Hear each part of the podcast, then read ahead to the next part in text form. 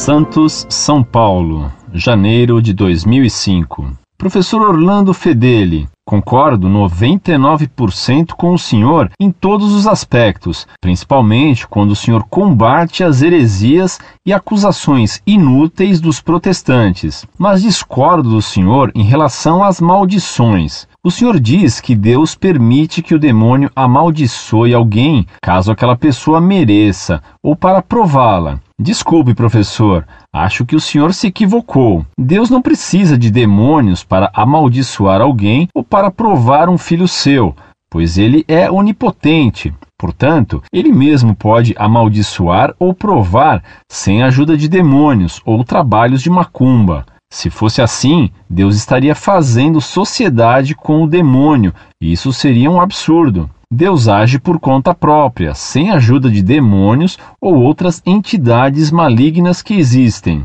Paz de Jesus e o amor de Maria.